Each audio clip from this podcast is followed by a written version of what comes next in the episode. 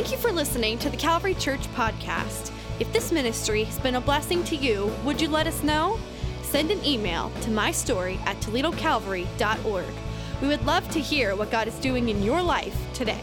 Last night I was um, driving home and it was dark and I'm pulling into my neighborhood. And I don't know, I, I, mean, it's not the first time I've come home in the dark in the last few weeks, and it's not the first time that this has happened. But I looked, and for whatever reason, the lights on my neighbors' houses just, just caught my attention. Like we've got some folks in our neighborhood who just went all out this year, you know, and they've got their Christmas lights up and it's fun. Like we used to, when our kids were little, we used to like drive through random neighborhoods just looking at lights. Anybody else? Now I just drive through my neighborhood and feel intimidated because my house does not, my house does not look like that at all. And it's a part of Christmas though. Like it's, it's super cool the way that we celebrate. And part of what we celebrate is just very visually we celebrate at Christmas time. And it's a cool part of that. I'm sure somewhere probably in your house or somewhere you've put up on your tree, on your mantle, somewhere you've got some lights that are up. Anybody ever been frustrated trying to use last year's lights? You know what I mean? You pull them out. And I've gotten to the point where I don't, I don't even try to fix them anymore. It used to do like you change out bulbs, or you change out fuses, or you do something like that. Now I just throw them away. Anybody else? Because I figured the new string of lights is less expensive than losing my salvation. And so I just, I throw them away because you get so frustrated, right? So quick with those things. Now, look, it's interesting that everywhere you look, Christmas is celebrated with light. That's not just a part of our culture, that's a biblical principle. If you have your Bibles, turn with me to John chapter 1 today. John chapter 1. We're, we're going to look at this today. We, we've been looking at the Gospel of John to see the Christmas story kind of through a different lens. Uh, typically, we look at the Christmas story from Luke's perspective or Matthew's perspective. This year, we've been looking at it through the lens of the Apostle John. And when John talks about Jesus coming to earth, or we, the, the theological term is the incarnation of Christ. When we talk about his incarnation, when we talk about how he came to earth, John gives us this unique perspective, and he often uses the image of light. Look at what he says. John chapter 1, verse 4, speaking of Jesus coming to earth, he says, In him was life, and that life was the light of all mankind. The light shines in the darkness, and the darkness has not overcome it. And then, if you fast forward a few more verses to verse 9, John says, The true light that gives light to everyone was coming into the world. This is him talking about when Jesus came. He says, The light came into the world. He uses this image of light. Here's, here's what I want you to see today. When Jesus enters the world, there is light when Jesus enters the world, there's light. You're going to see this not just in a spiritual sense, like John's kind of talking spiritually here, but when we, we're, we're going to look at the different Christmas stories today, right? We're going to look at how Luke tells the story, and you're going to see light. We're going to look at how Matthew tells the story, and you're going to see light. We're going to go back to what John says here, and he uses this image of light. And when Jesus enters the world, there's light. And I'd even say it this way when Jesus enters your world, there's light. Like when Jesus comes into the situation, he dispels darkness, he changes things, he brings light to situations that seem to be dire and dim and in darkness, and he brings that light to those places. So here's what I want to do we're going we're gonna take this concept of light, and I want to show you Christmas lights in the Christmas story. So let's go back to the classic stories that we know from Christmas time. They're told in the Gospels by Luke and by Matthew. We're going to look at what they've said. Then we're going to come back and see what John says about those things and see this idea of lights at Christmas because when Jesus enters the world, there's light. So we're going to start in, in the book of Luke. In fact, if you, if you want to turn there in your Bibles, Luke chapter 2. The first light that I want to show you today, number one, we'll call the light of glory. Number one, we're going to call this the light of glory. Now, I kind of assume everybody knows the story, but the story is that there was a, a young lady named Mary and an angel came to her named Gabriel and said, You are going to have a child. And she says, How can this be? Because I'm a virgin. And he says, God is going to give you this child. The Holy Spirit will come upon you, and you will conceive a child who shall be the Son of God. And Mary tells this to Joseph, who she's engaged to, and he says, Time out, right? He says, I'm not, that doesn't make sense to me. And then an angel comes to Joseph and says, You're not to fear what's going on in Mary's life. You are to make her your wife because the son that she carries, he says, is the Son of God. And he will come and he will save the people from their sins. So, about the time when Mary's to have the baby, there's a census where they have to leave where they live in Nazareth and travel to Bethlehem, which is the ancient home of, of Joseph's family. And they go to Bethlehem for this census that's there. And while they're there, the time comes for the child to be born. And the child is born, and the baby is wrapped, the Bible tells us, in swaddling clothes and placed in a manger. You're familiar with this story, right? Luke picks it up here, Luke chapter 2, verse 8. He says, And there were shepherds living out in the fields nearby, keeping watch over their flocks at night. And an angel of the Lord appeared to them, and uh, watch this here, and the glory of the Lord shone around them. Do you see the light that's there? When Jesus comes into the world, there's, there's light that shows up. There's this glory that's shining in this moment. And the glory of the Lord shone around them, and they were terrified. But the angel said to them, Don't be afraid. I bring you good news that will cause great joy for all the people. Today, in the town of David, a Savior has been born to you. He is the Messiah, the Lord. This will be a sign to you. You will find a baby wrapped in cloths and lying in a manger. And suddenly, a great company of the heavenly hosts appeared with the angel, praising God and saying, Glory to God in the highest heaven, and on earth peace to those on whom his favor rests. What you see in that passage is the light of glory. That God's glory shows up through these angels, God's glory shows up in that moment, and there is this light that comes that the angels see that communicates so much to them because when Jesus comes into the world, there is light. Now, what's interesting about this is, is we use that word glory and can I tell you, glory is kind of an intimidating word, isn't it? Like when you think of it, you think of something that's so much greater than you are. You think of something that's so much bigger and, and stronger, more glorious than you are. What gets me about this story is that it's the glory of the ordinary. That God's glory, which is so powerful and so amazing, so radiant, that this scripture says it's actually frightening, that his glory comes to the most ordinary of people. If anybody was ordinary, it was the shepherds. These shepherds were kind of the, the lower class of society. They were constantly ceremonially unclean because of the work that they had to do. They lived out separated from so many other people because of the work that they had to do. They had some terrible shifts that they had to work in their job because of the work that they had to do. Do you remember that show, Dirty Jobs? Anybody remember that show? The premiere episode featured these guys on the Bethlehem Network. It was about them.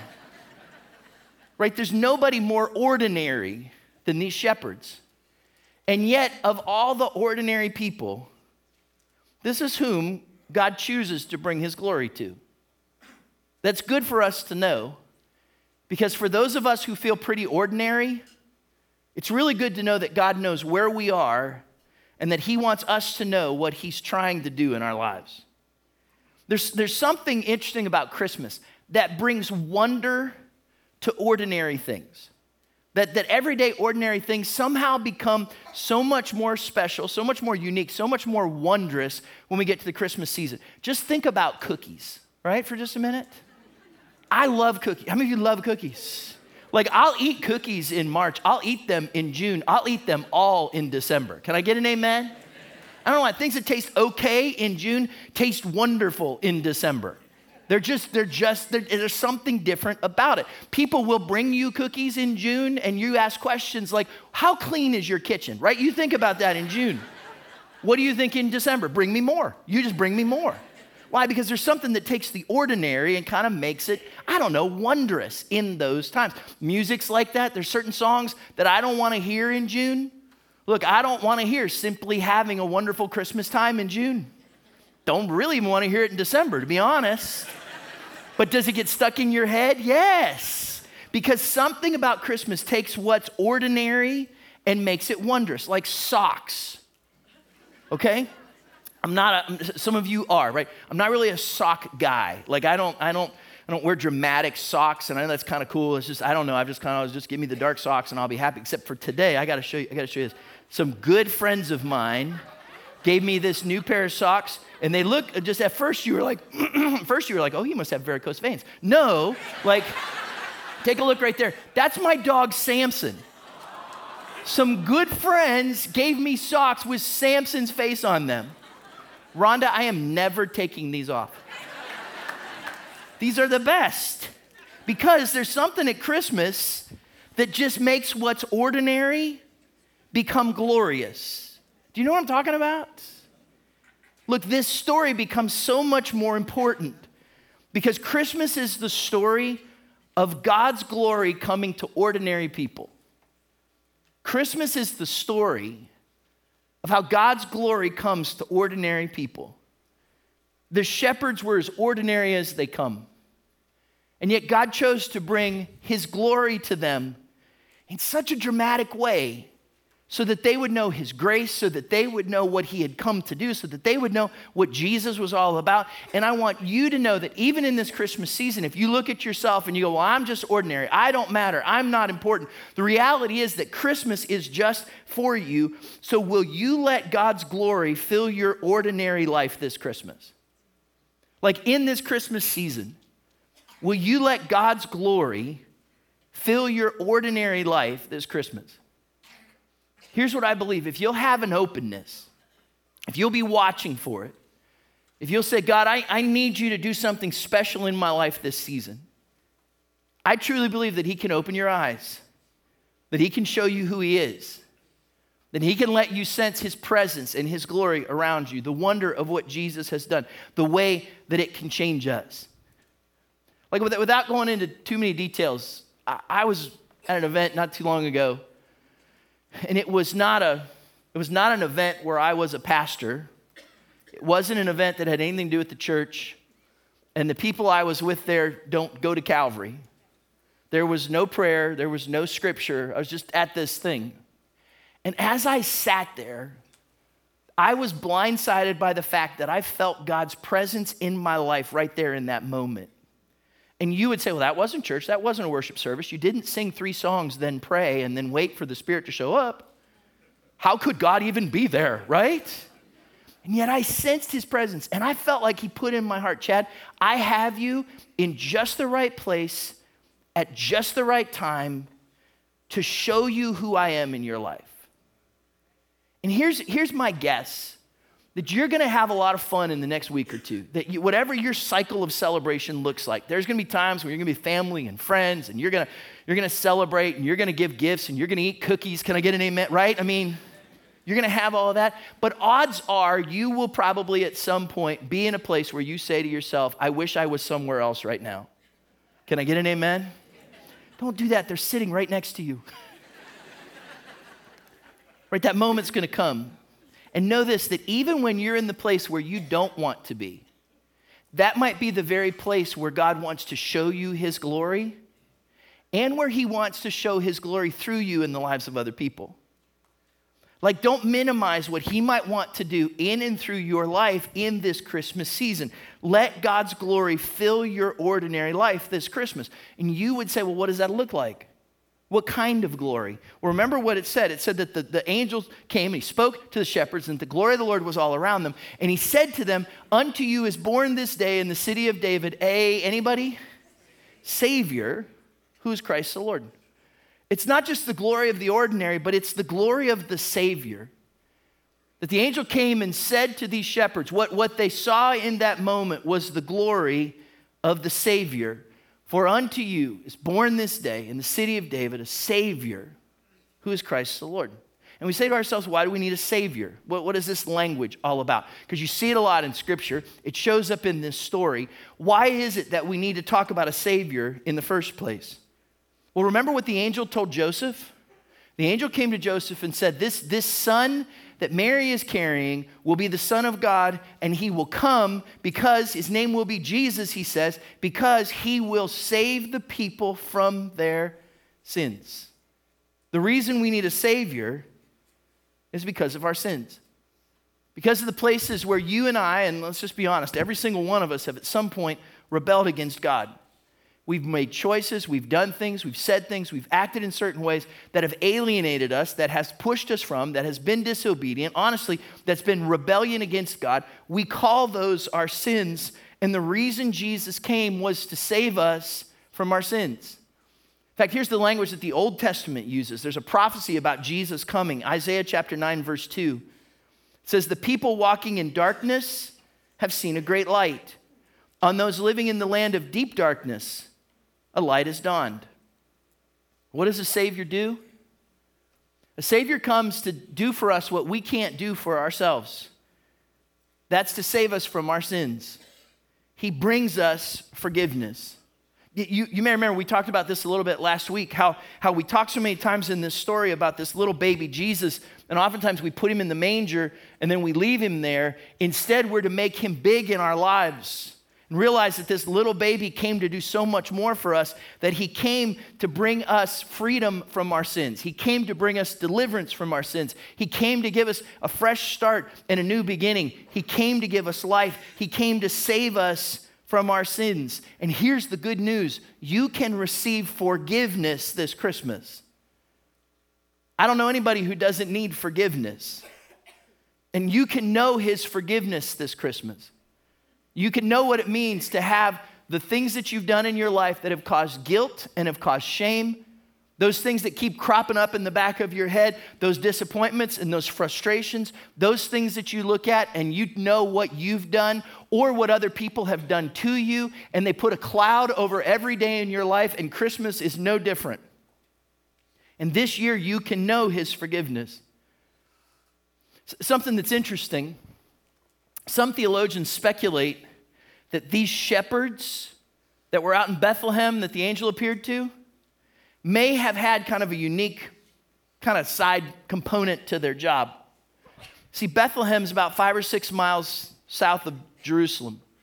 Jerusalem is where the temple is.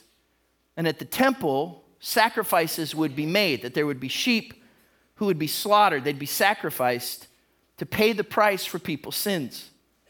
Some theologians speculate, and I think it's an interesting concept, that possibly these very shepherds that we read about in Luke chapter 2 were shepherds who were raising these sheep that would then be used in temple sacrifice. That when the angel shows up and says there's a Savior that's coming, he was in part saying that's going to wreck your job security a little bit. Because that kind of sacrifice isn't going to be needed anymore. Because you won't have to make sacrifice over and over again for sins because Jesus is going to do it once and for all. He's going to forgive you of your sins. And for some of you, the very best thing that you could receive as a gift this Christmas is to receive forgiveness.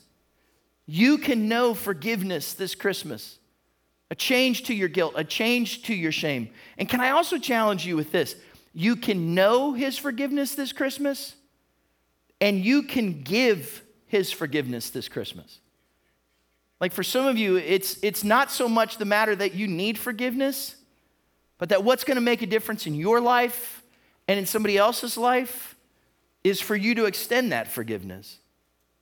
If there's any time that we should offer that gift of forgiveness, isn't it Christmas? That we would let God's grace shine in our life? It's possible that the greatest gift you could give to someone this year is to go to them and say to them, I just want you to know that I forgive you. Whatever that is that's been out there for so long. Not in a cocky or an arrogant way like you're doing them a favor, but in a humble way where you extend grace to them could be life changing. Maybe it's something that has to start deep in your own heart before you ever talk to someone else. Or maybe it's not even possible to talk to that person, but that you ask God to help you forgive them in this season, because that's what that grace is all about. Another aspect might be that it's time this Christmas for you to go to someone and very humbly say, I want to ask you to forgive me and that you put out there those places where maybe in your life you need forgiveness. You need to transition past something that's gone on in the past and move forward in that. This can make all the difference. Let me just be honest with you. So many times, the reason there's darkness in our lives like there's a cloud that hangs over a certain part of our lives, or there's a place where there's frustration or disappointment or difficulty. So many times, the reason that that's there is because of some kind of sin in our life, something that we have done, something that someone else has done to us. And the reality is, until we let light shine in that darkness, until we allow forgiveness to come in and bring in the light of Christ's love, we will stay in that place of frustration and disappointment and hurt and pain. The very best thing that you might be able to do this Christmas is to extend forgiveness or receive forgiveness in your life. And understand this that no matter who you are, that light that came comes to ordinary people so that they can know a Savior who brings grace and forgiveness in their lives no matter who they are. That, that's the message we see in Luke chapter 2. But let's go back to this concept of light. Because you don't just see light show up in, in Luke, you also see it in the Gospel of Matthew. Let me show you the second kind of light that we see in the Christmas story. We'll, we'll call it, number two, the light of a star. We'll call this one, number two, the light of a star. If you remember the story, you got Mary and Joseph and the baby's born and the shepherds and then in the Gospel of Matthew, Matthew leads us into another story. Matthew chapter 2, verse 1. After Jesus was born in Bethlehem in Judea, during the time of King Herod, Magi from the east came to Jerusalem and asked, Where is the one who has been born king of the Jews? We saw his star when it rose and have come to worship him. Do you, do you know why we call them wise men? Because they were willing to ask for directions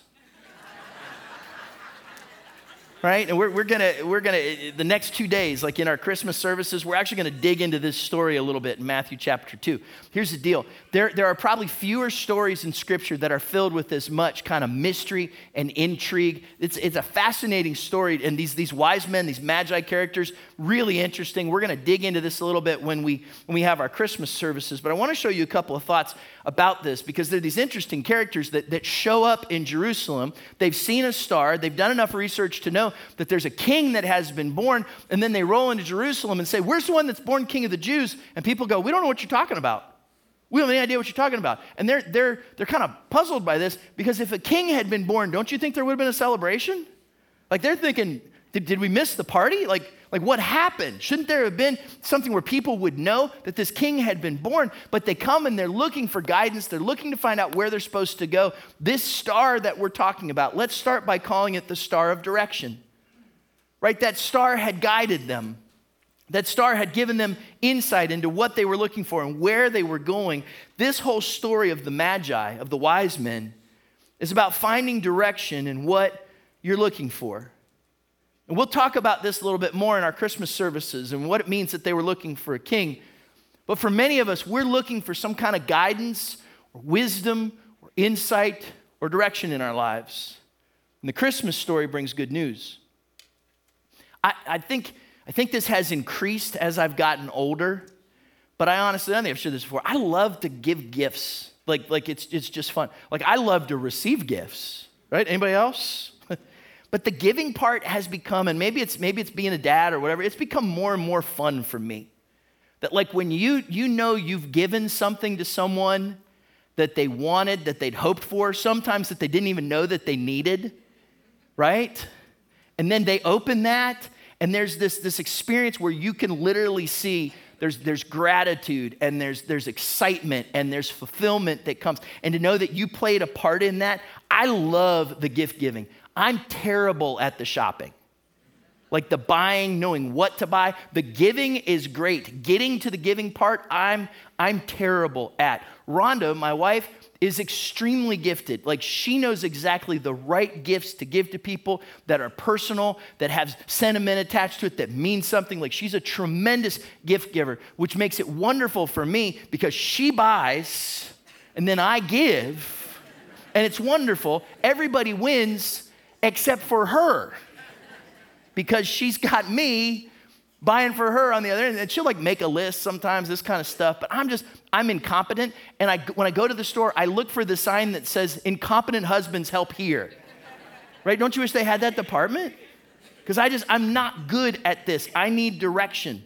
Like i need somebody to hold my hand a personal shopper something to help me figure out how do i give a good gift. Because there are places in our lives where we just realize I can't do this by myself. Like, I need some help. My question is, what are you looking for?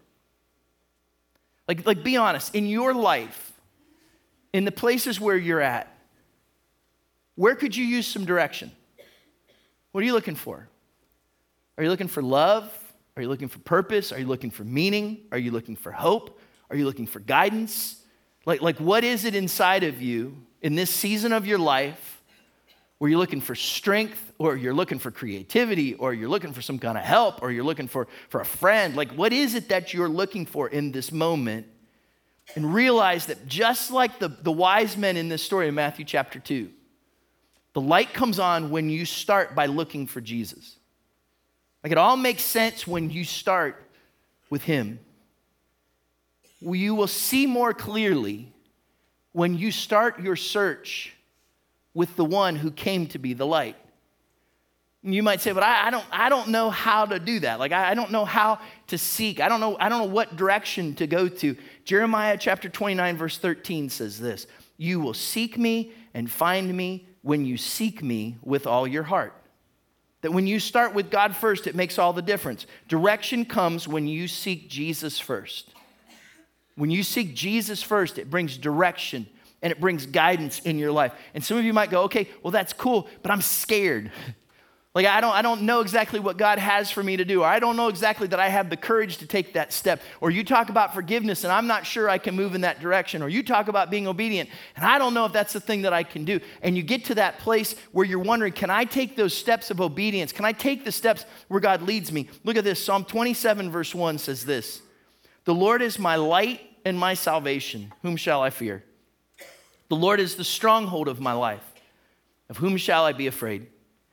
There's a powerful verse there that says, Look, he is my light, so whom shall I fear? He is my stronghold, so why should I be afraid? Know this that not only does direction come when you seek Jesus first, but confidence comes from seeking Jesus first. That you'll find confidence in your life to move forward and take steps and be bold and follow his direction. You find confidence when you start with him. I have a tendency to start all kinds of other places first right? I look for wisdom, I look for insight, and all those things are good. But at some point, I have to realize that if I want to find direction and I want to find confidence in my life, it will start when I start with Jesus. Which takes us right back to this story because it's interesting. They say they saw the star, and so they knew that they were looking for something. And what they were looking for was a king. Jesus came to be a king, but not the kind of king we think about. Not the one who sits on a throne in a palace somewhere and rules over this kind of restricted geographic region. He came to be a king who, who rules in each one of our hearts, who leads us and guides us. This wasn't just a star that they saw in the sky that gave them direction, this was the star of the Lord. This was the star that showed them who he was and how he was leading them. And this changes everything when you recognize this. He didn't just come to be a baby in a manger, he didn't just come to give us a cool story, he didn't just come so we could hang lights on our house. He came so he could be the king of our hearts, and in doing that, give us direction, give us purpose, give us meaning, literally give us life. This was the star of the Lord. There was an Old Testament prophecy about this. This is really fascinating. Numbers chapter 24, verse 17. It says, I see him, but not now. I behold him, but not near. See, it's a prophecy saying, I see this, but it hasn't happened yet. I behold him, but it hasn't happened yet. A star will come out of Jacob, a scepter will rise out of Israel. Scepter is the, the sign of royalty, it's the sign of a king. And this prophecy says there's a king that's going to come connected to this star. And when this king comes, he's going to come to bring us freedom. He's going to come to bring us life. He's going to come to bring us purpose and direction. He's going to come to be the king that sets us free. My question is Is he the king in your life? Is he your Lord? See, because Christmas finds meaning when the baby in the manger becomes your Savior and Lord. Christmas finds meaning when the baby in the manger becomes your Savior and your Lord. Now, look, I, I really think that applies to, to some of us who may be struggling in some real areas in our lives. That when we talk about feeling ordinary, and when we talk about needing forgiveness, if you, if you would be open to saying, I need you to be my Savior and change something in my life, I believe that He can change your Christmas to be different than any other. And for some of us who say, I need some direction right now, and for some of us who say, I need someone to give purpose to my life, when you make Him Lord, it changes everything. And so, in just a few moments, we're, we're going to pray kind of in that direction. And today might be a day when you need to say, Jesus, I need you to be my Savior and my Lord. I can't do it on my own anymore. I surrender my life to you. For some of you, that's because in this moment, the Holy Spirit's stirring something in your heart. It's new. You're like, God, I don't know what to do here, but I trust you. For others of you, you may have been on a long journey where you feel like God has been bringing you to Himself or maybe like back to Himself. And today's the day when you just say, God, I know this Christmas that I need you in a way, maybe like never before, and that you trust Him as your Savior and your Lord. And that's the most important thing you could ever do. But I also say this to those of us who maybe are here every Sunday. And we're quick to say he's our Savior and our Lord. And we're even, we're even the ones that are going to read the Christmas story on the 25th. Because we're, we're those kinds of people. But we can roll through these next few weeks and forget what He's done for us and what He wants to do in our lives. And your Christmas can completely change if you're willing to let His light shine in and you say, Jesus, I recognize you as my Savior and as my Lord. Not just that little baby in the manger, but somebody who makes a difference in my life. This is where we see this idea of the light. In Luke, we see the light of his glory. In Matthew, we see the light of a star. And let me show you the third thing. Number three, we're going to go back to the Gospel of John now, having seen that light in those places. Number three, we're going to talk about the light in the darkness. Number three, I want to show you the light in the darkness. And in just a couple of moments, we're going to, we're going to take some time and we're going to come to the Lord's table. We're going to share in communion today. And I know some of our ushers, some of our hospitality team, needs to step out to help us with that. And so I'm going to go ahead and invite you and want to thank those of you that are serving us today. If you need to step out, I encourage you to go ahead and do that. I want to go back to John chapter 1. Let's talk about this light in the darkness. John chapter 1, verse 5 says, The light shines in the darkness, and the darkness has not overcome it.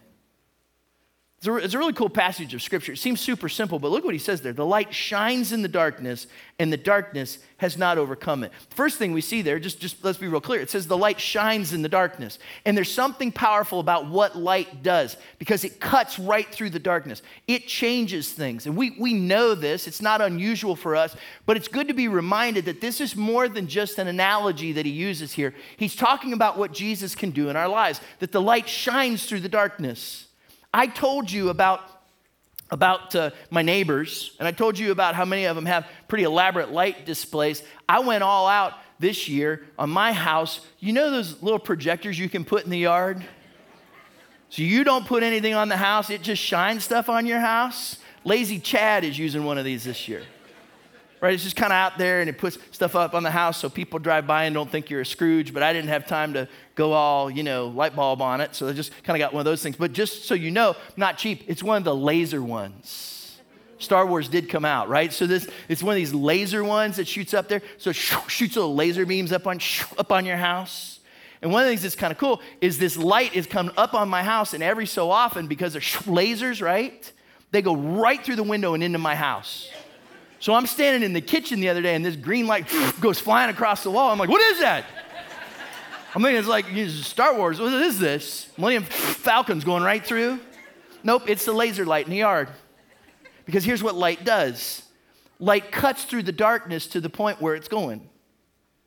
Now, there's an analogy there that John uses. He says, Look, the light shines in the darkness, it cuts through the darkness, it makes a difference in our lives. When he talks about this, he's going right back to Genesis. Do you remember this from last week? Where we talked about Jesus is the Word, and the Word created everything, and the Word changes everything. Genesis chapter 1, verse 2. Now the earth was formless and empty, darkness was over the surface of the deep, and the Spirit of God was hovering over the waters. And God said, Let there be light, and there was light. His word has that kind of power. Sometimes when I read God's word, it turns on a light bulb in my mind that gets opened up in no other way. Does that make sense? Sometimes when I speak God's word, it changes my life in a way that nothing else will. Because there's power in His word. He is the word. It brings a light to our lives. That's why it says about Jesus in John chapter 8, verse 12, when Jesus spoke again to the people, He said, I am the light of the world. And whoever follows me will never walk in darkness, but will have the light of life. John's painting for us this powerful picture here that he says, no matter what darkness your life may be in, and let's just be honest, for some of you, this season comes with a certain element of darkness as well that the lights in your neighbor's yard can't dispel.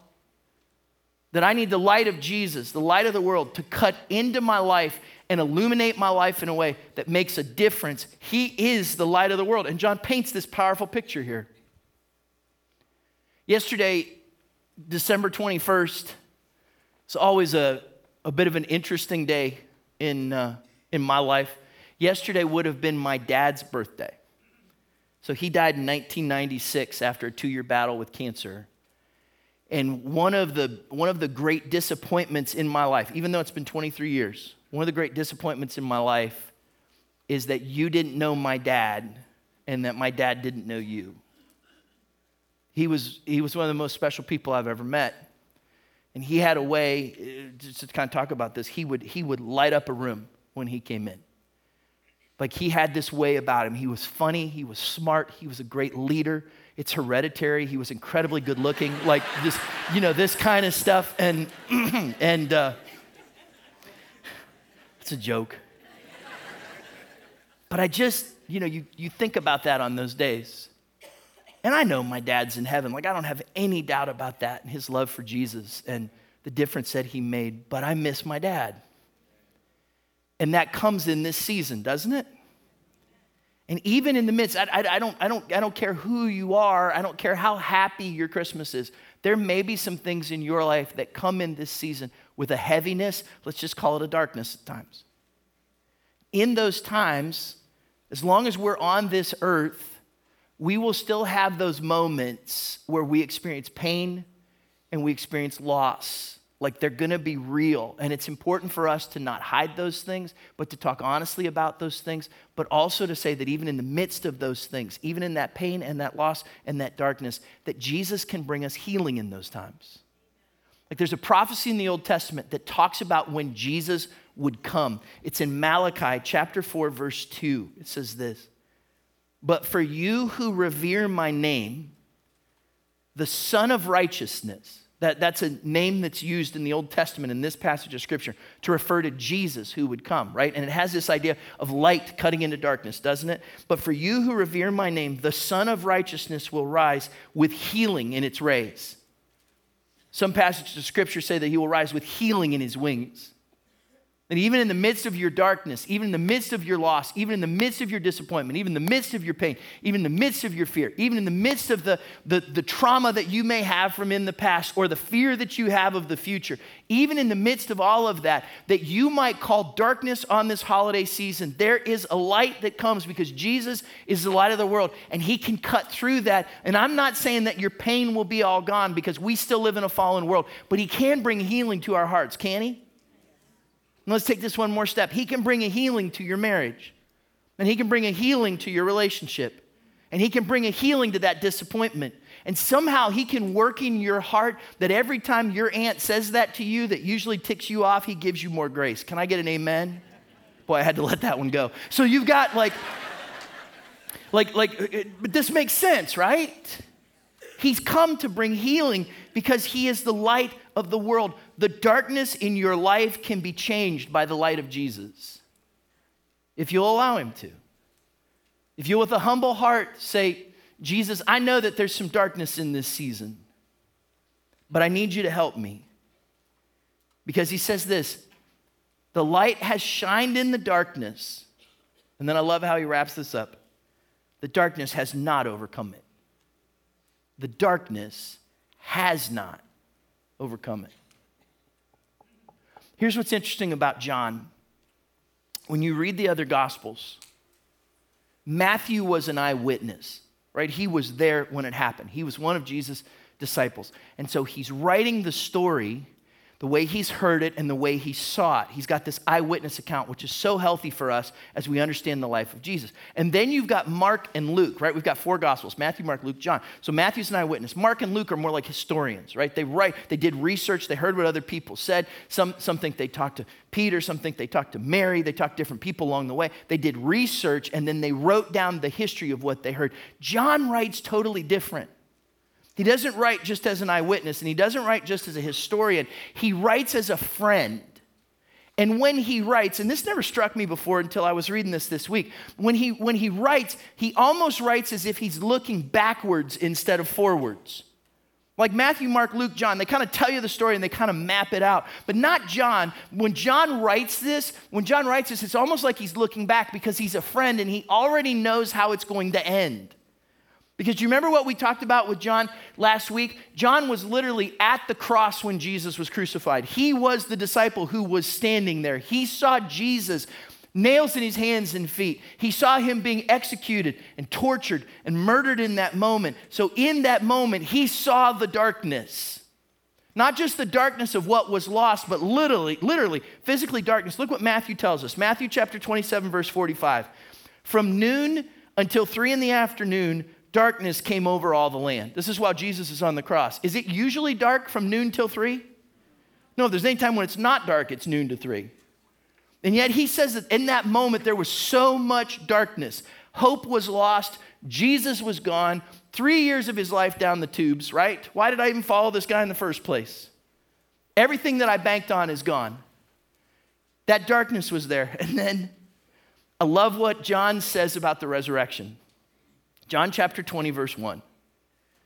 Early on the first day of the week, while it was still dark, I don't know if he had to add that there, but I'm glad he did. That he reminded us while the darkness still, still seemed to be in charge. While it was still dark, Mary Magdalene went to the tomb and saw that the stone had been removed from the entrance. Darkness looked like it had won, but the light has overcome it. The light always wins. The light dispels the darkness. The light puts aside those things. And at some point, maybe your life is in the dark. Think about the crucifixion and how much seemed to be lost in that moment. Think about the places where it seems like in your life there's darkness and there's fear and there's uncertainty and there's sin and there's shame and there's guilt. Think about all those places because even where it seems to be the darkest, that's where Jesus can bring the light. He can cut through that and I love this passage of scripture because John's writing this looking backwards. He already knows the end of the story. And he says to people, It may seem like the darkness has won, but the darkness will not overcome the light. That in the end, the light always wins. And my encouragement to you, no matter where you're at this Christmas season, that you would keep that in mind. You, you may have a memory like me. Like I've got and this is from like years past when our kids were, were littler, really. But those opportunities, when you have that moment where it's Christmas Day and you've been through the early morning wake up and you've been through the, the, the, the raucous gift opening and you've been through the meals and you've been through the sugar crashes. and you've been through all those different things, and at some point, maybe even with the help of a little Benadryl, everybody's in bed. No, no, no, not the no, that's a joke. Just trying to wake you up. And you take that moment, and before you collapse out of exhaustion, you just kind of sit on the couch and you take in the lights of the Christmas tree. You just stop for a moment that's quiet at the end of the day. I think I did that. It might have been a Hallmark movie, but I think I did that. And you have a perspective at that moment that you didn't at 4:30 when the kids woke you up in the morning. like you have a perspective there before the chaos hit, before the mess needed cleaned up, before things went wrong, before the tears, before the drama, before your aunt showed up, before all those things. You didn't have that perspective. But now you're sitting there at the end of the day in the light of the tree, and you say to yourself, you know, in spite of it all, it really was a great day. Because at the end, you have a perspective that you didn't have at the beginning. John would say to you, Look, I don't know what kind of darkness you're in right now, but I know this I know that the light has come into the world and the darkness has not overcome it. And even if you're in a moment of darkness, know that that light's going to shine through because that's why Jesus came. That's what it's all about. He's come to bring light to you, an ordinary person, so that you can know His forgiveness and even offer it to others. He's come to be the light who gives you direction and purpose when you say, Jesus, be the king of my life. And even in the midst of the darkness, maybe some of it that comes this season, He is the light that shines through, and you can trust that no matter how dark today is, He is the light that will overcome the darkness in our lives. So, Father, we look to you, and we thank you for your word.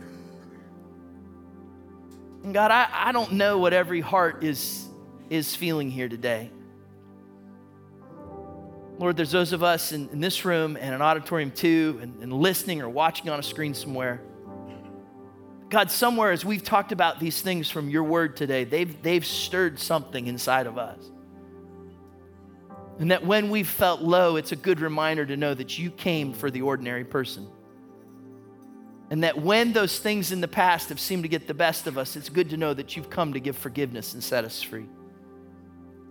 That when we've been uncertain about our next steps, it's good to know that you are the one who brings us direction.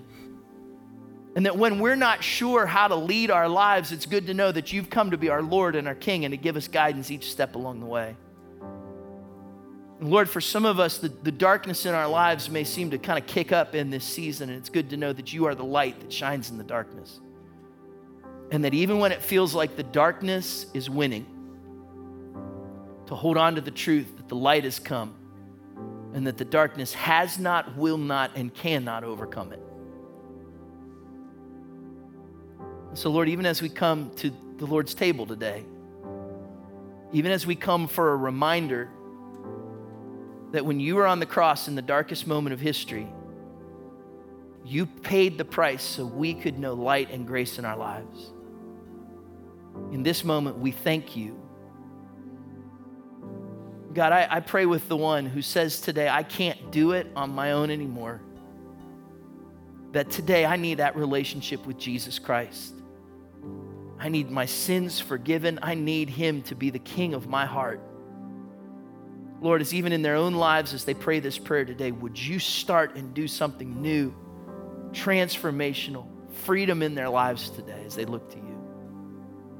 In Jesus' name, amen. I want to invite the ushers to come at this time, and in these next few moments, we're going to prepare to come to the Lord's table. Paul gives us instructions about this in 1 Corinthians chapter 11. He says, So then, whoever eats the bread or drinks the cup of the Lord in an unworthy manner will be guilty of sinning against the body and blood of the Lord. Everyone ought to examine themselves before they eat of the bread and drink from the cup.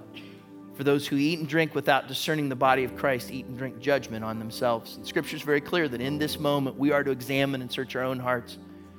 Maybe there's a place in your life today where you need to ask God for His forgiveness, or maybe a, a, part of your life that you've been holding on to and you need to ask Him for His direction and His help today. Then, in these moments, I would encourage you to examine your heart as you surrender yourself to Him. If you're here today and you're a follower of Jesus Christ, you know that He is your Savior and your Lord that your sins are forgiven and you have the promise of spending eternity in heaven with Him, then we invite you to join us in this time of communion. The ushers will distribute the elements. The bread represents the broken body of Jesus Christ, the cup represents His shed blood. And we ask that you hold on to those things until everyone's been served, and then we'll share in them together. But in these next few moments, as we sing this Christmas song of worship, would you examine your own hearts and can we thank the Lord that He's the light in the darkness? Thank Him for what He's done in our lives. Father, in these next few moments, we do more than just follow religious ritual or do the same old thing. But Father, we ask that as we worship you and remember, would you do something special in our hearts today? In Jesus' name. Ushers, you may serve.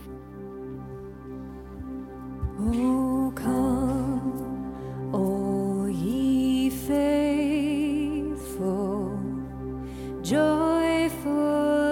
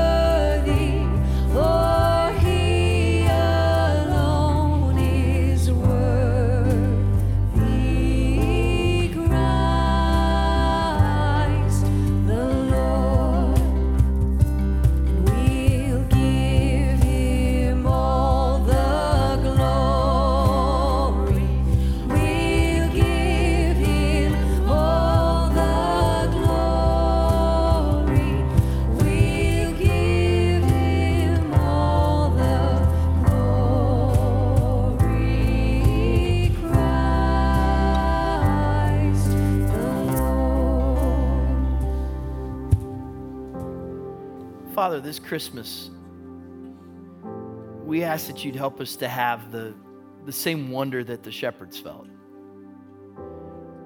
I know it can be cliche to think or say that, but that you'd do something special in our hearts that we would see what you've come to do with the wonder of your glory for us ordinary people in a brand new way. And may we have the, the passion of the Magi to seek you, know your direction and your guidance in our lives. Father, I, I pray for the one today who feels like this Christmas is in darkness for them. You might not know it on the surface, you, you might not see it on their face, God, but I know that there's those of us who carry a, a heavy weight in this season would you remind us that the, the light shines in the darkness? The darkness has not overcome it. Thank you for your work in our lives.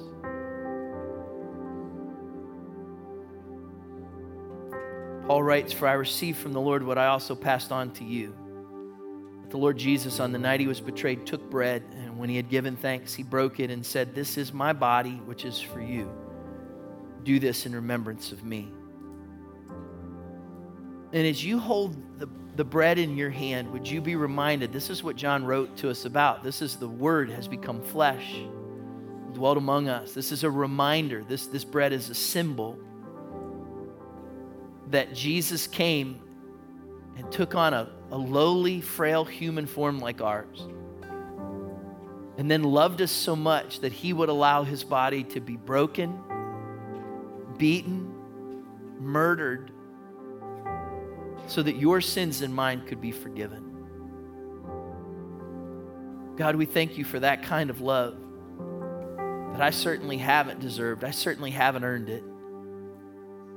But because of your love for us, we can know grace and forgiveness. We thank you for that as we share in the bread together. In Jesus' name. Let's share in the bread.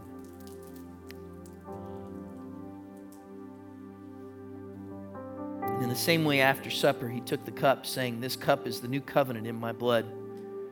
Do this whenever you drink it in remembrance of me. For whenever you eat this bread and drink this cup, you proclaim the Lord's death until he comes. And with the cup in your hand, would you remember his shed blood? That Jesus loved you so much that the Word became flesh and dwelt among us, gave His life so that you could know forgiveness, so that you could know His grace. Jesus, we thank you for your sacrifice. Thank you that you shed your blood so that my life doesn't have to be filled with guilt and shame, but that today I can know your grace in Jesus' name. Let's share in the cup together. Could you stand with me just one last time? And if you're comfortable, even, would you lift your hands to the Lord and just begin to thank Him as we sing this one more time? Oh, come, let's adore Him. Oh, come, let us adore.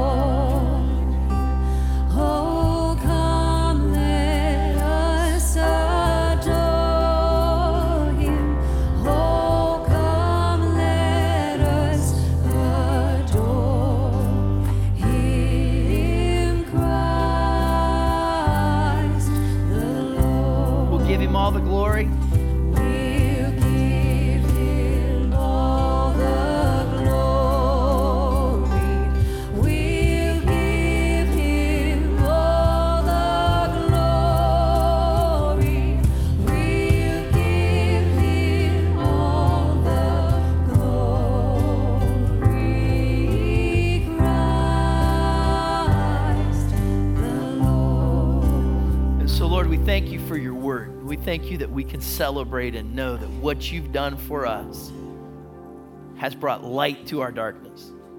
Now, Lord, as we go from here, we ask that you would go with us.